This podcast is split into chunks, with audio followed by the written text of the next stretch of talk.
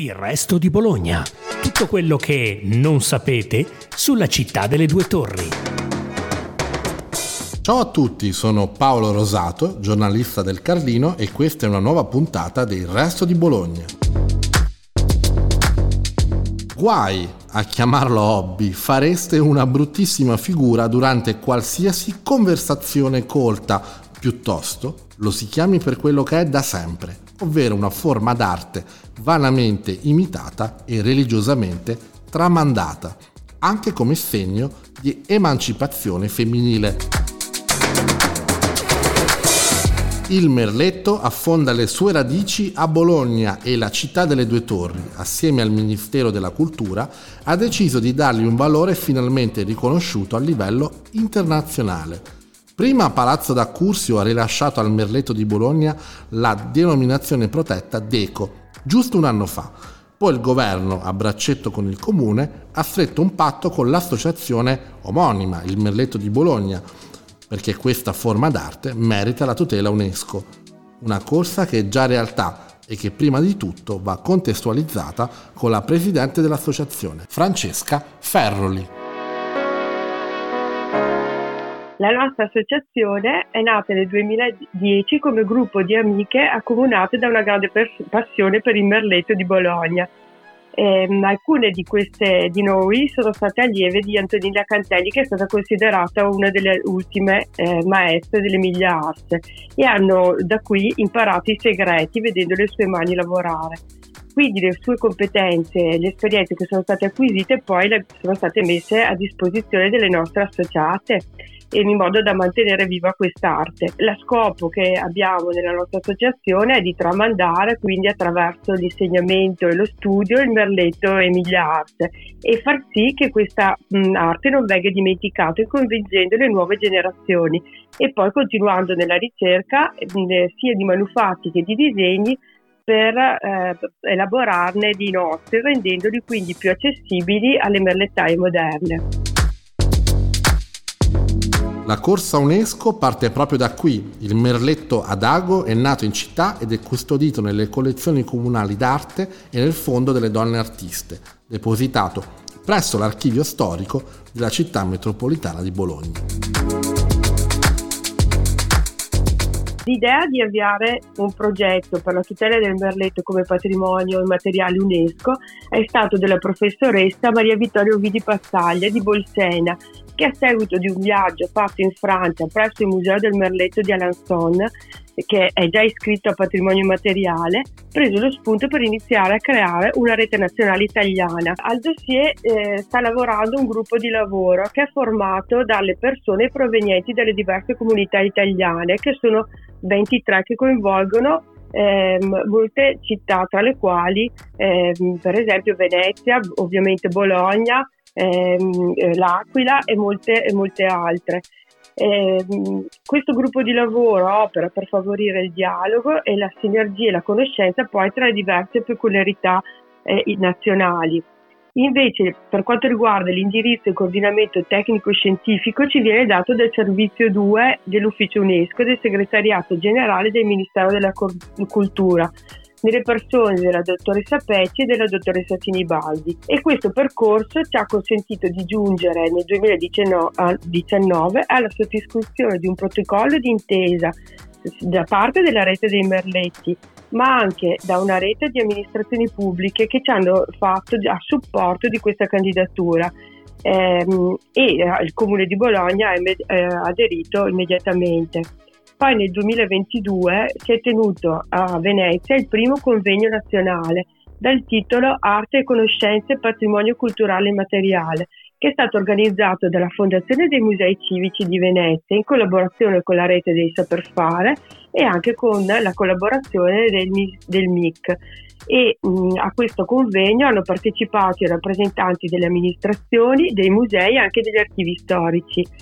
Per Bologna ha partecipato, oltre che la, la comunità di Merlettaie, anche Simona Lenvi e Giancarlo Benevolo del, del Museo della Tappezzeria.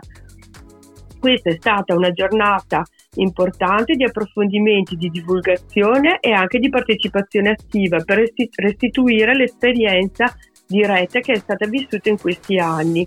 e anche con la prospettiva di una salvaguardia di questo patrimonio e un momento di confronto.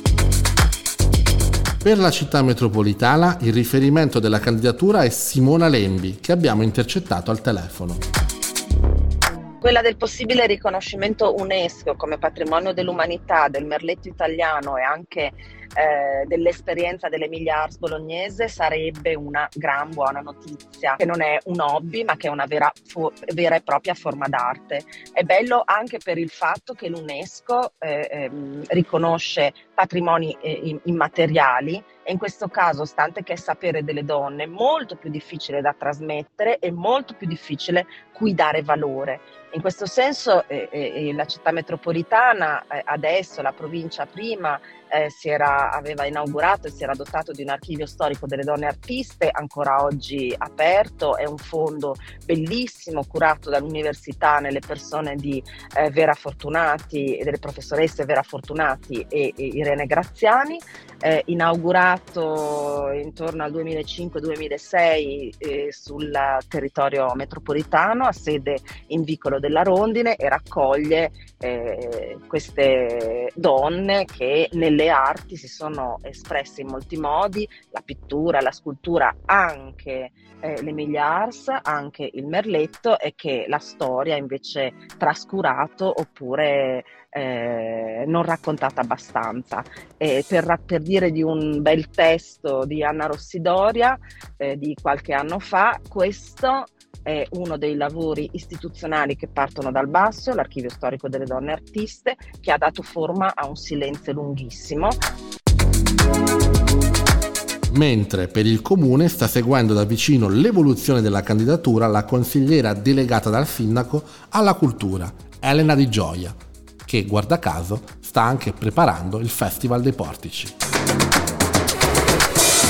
Il Merletto e l'Emilia Art sono una storia importantissima per la città di Bologna e sono una storia che sa tenere insieme il passato e anche la prospettiva futura che vogliamo dare a questa arte, a un sapere artigianale e artistico particolarmente rilevante nel nostro territorio. La promozione della eh, anche in vista della candidatura UNESCO del, del, Merletto siamo parte attiva come città di Bologna anche attraverso la rete del,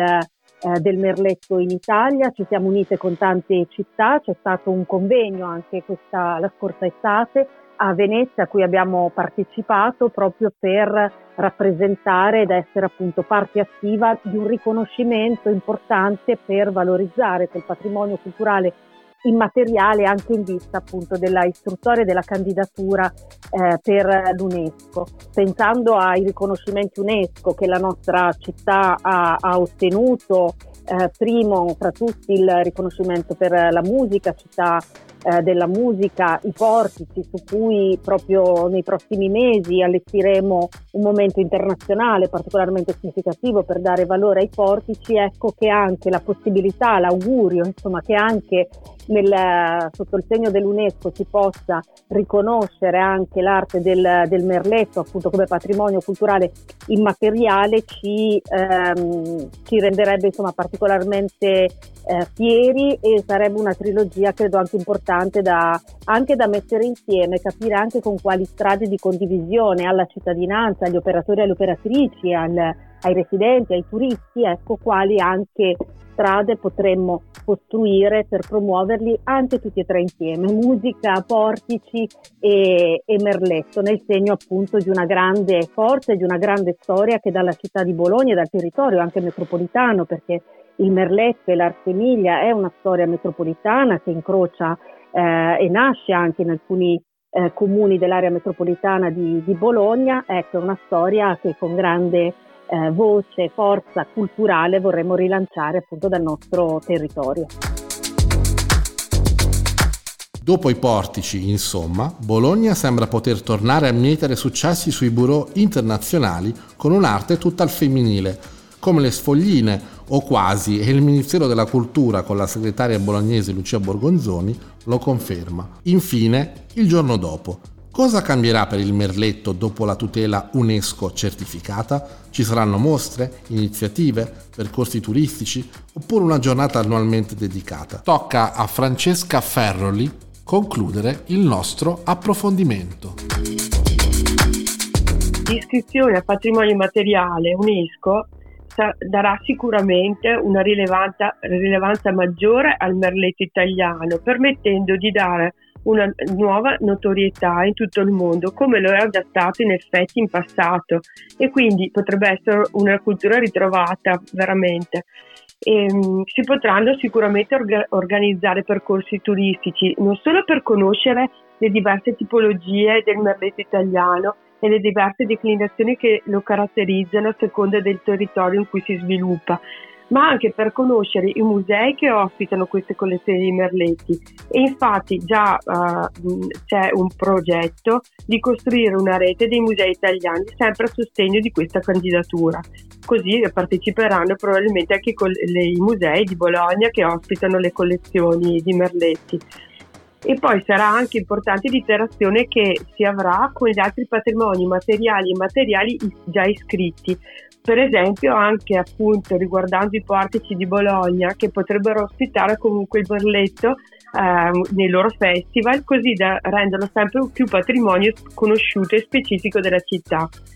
E non da ultimo come importanza sarà la tutela di quest'arte per incentivare ricerche e promuovere anche professionalità e attività didattiche legate alla produzione artigianale del merletto.